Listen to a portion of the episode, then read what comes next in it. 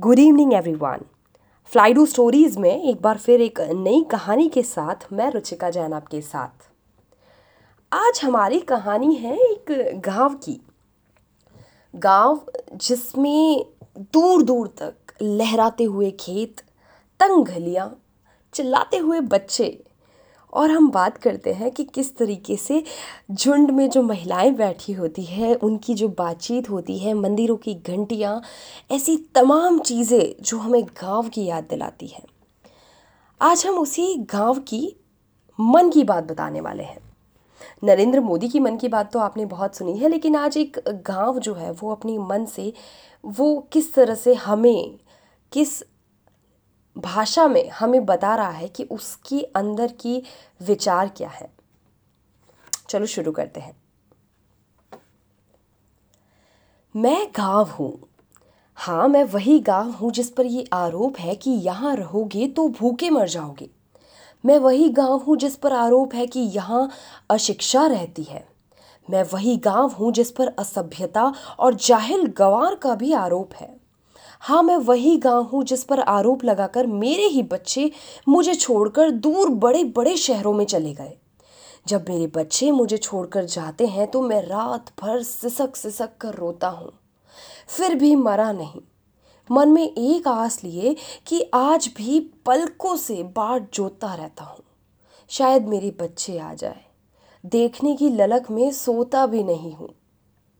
लेकिन हाय, जो जहाँ गया वहीं का हो गया।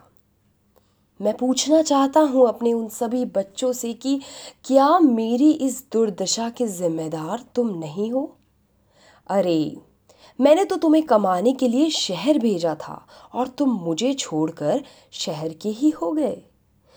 कहाँ है मेरा हक? क्या तुम्हारी कमाई से मुझे घर, मकान, बड़ा स्कूल, कॉलेज, इंस्टीट्यूट, अस्पताल आदि बनाने का अधिकार नहीं है? ये अधिकार मात्र शहर को ही क्यों? आखिर क्यों? जब सारी कमाई शहर में ही दे रहे हो तो मैं कहाँ जाऊँ? मुझे मेरा हक क्यों नहीं मिलता? इस कोरोना के संकट में सारे मजदूर गाँव भाग रहे हैं। गाड़ी नहीं तो सैकड़ों मील पैदल बीवी बच्चों के साथ निकल लिए। आखिर क्यों? जो लोग यह कहकर मुझे शहर छोड़कर चले गए थे कि गाँव में रहोगे तो भूख से मर जाओगे। वो किस आस में विश्वास पर पैदल ही पैदल लौटने लगे हैं, फिर से मेरी तरफ़। मुझे लगता है कि निश्चित रूप से उन्हें यह विश्वास है कि गाँव पहुँच जाएँगे तो शायद शायद ज़िंदगी बच जाएगी। भरपेट भोजन मिल पाएगा, परिवार बच जाएगा।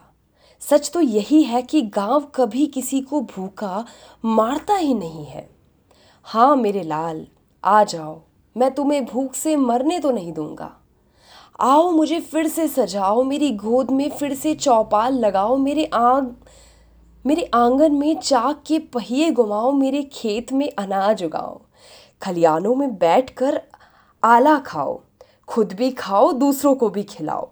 महुआ पलास के पत्तों को बीन कर पत्तल बनाओ। गोपाल बनो मेरे नदी ताल तलैया, बाग बगीचे गुलजार करो।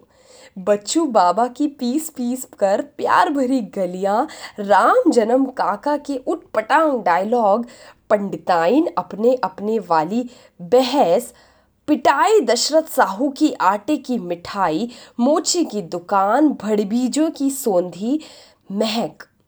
लहिया, चना कचरी, बूट, बावड़ी आज भी तुम्हें पुकार रहे हैं।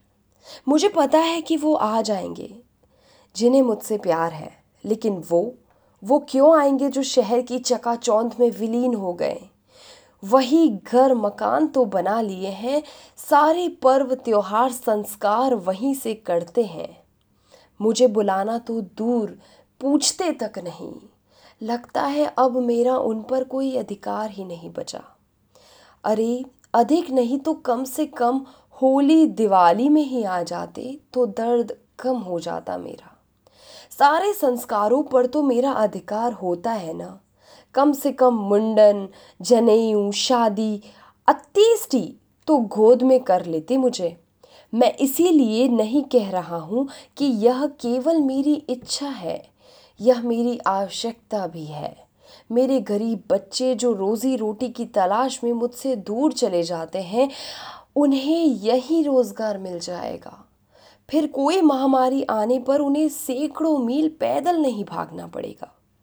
मैं आत्मनिर्भर बनना चाहता हूँ। मैं अपने बच्चों को शहर की अपेक्षा उत्तम शिक्षित और संस्कारित भी करना चाहता हूँ और कर सकता हूँ। मैं बहुतों को यही रोजी रोटी भी दे सकता हूँ। मैं तनाव भी कम करने में उपाय करता हूँ। मैं प्रकृति की गोद में जीने का प्रबंध कर सकता हूँ। मैं सब कुछ कर सकता हूँ मेरे लाल। बस तू समय समय पर आकर मेरे पास अपने बीवी बच्चों की को मेरी गोद में डालकर निश्चित हो जा। दुनिया की कृत्रिमता को त्याग दे। फ्रिज का नहीं, गड़े का पानी पी। त्योहारों, समारोह में पत्तलों में खाने और कुल्हड़ों में पीने की आदत डाल। अपने मोची के जूते और दर्जी के सिले कपड़े पर इतराने की भी आदत डाल। हलवाई की मिठाई और खेतों की हरी सब्ज़ियाँ, फल, फूल, गाय, दूध, बैलों की खेती पर विश्वास रख। कभी संकट में नहीं पड़ेगा।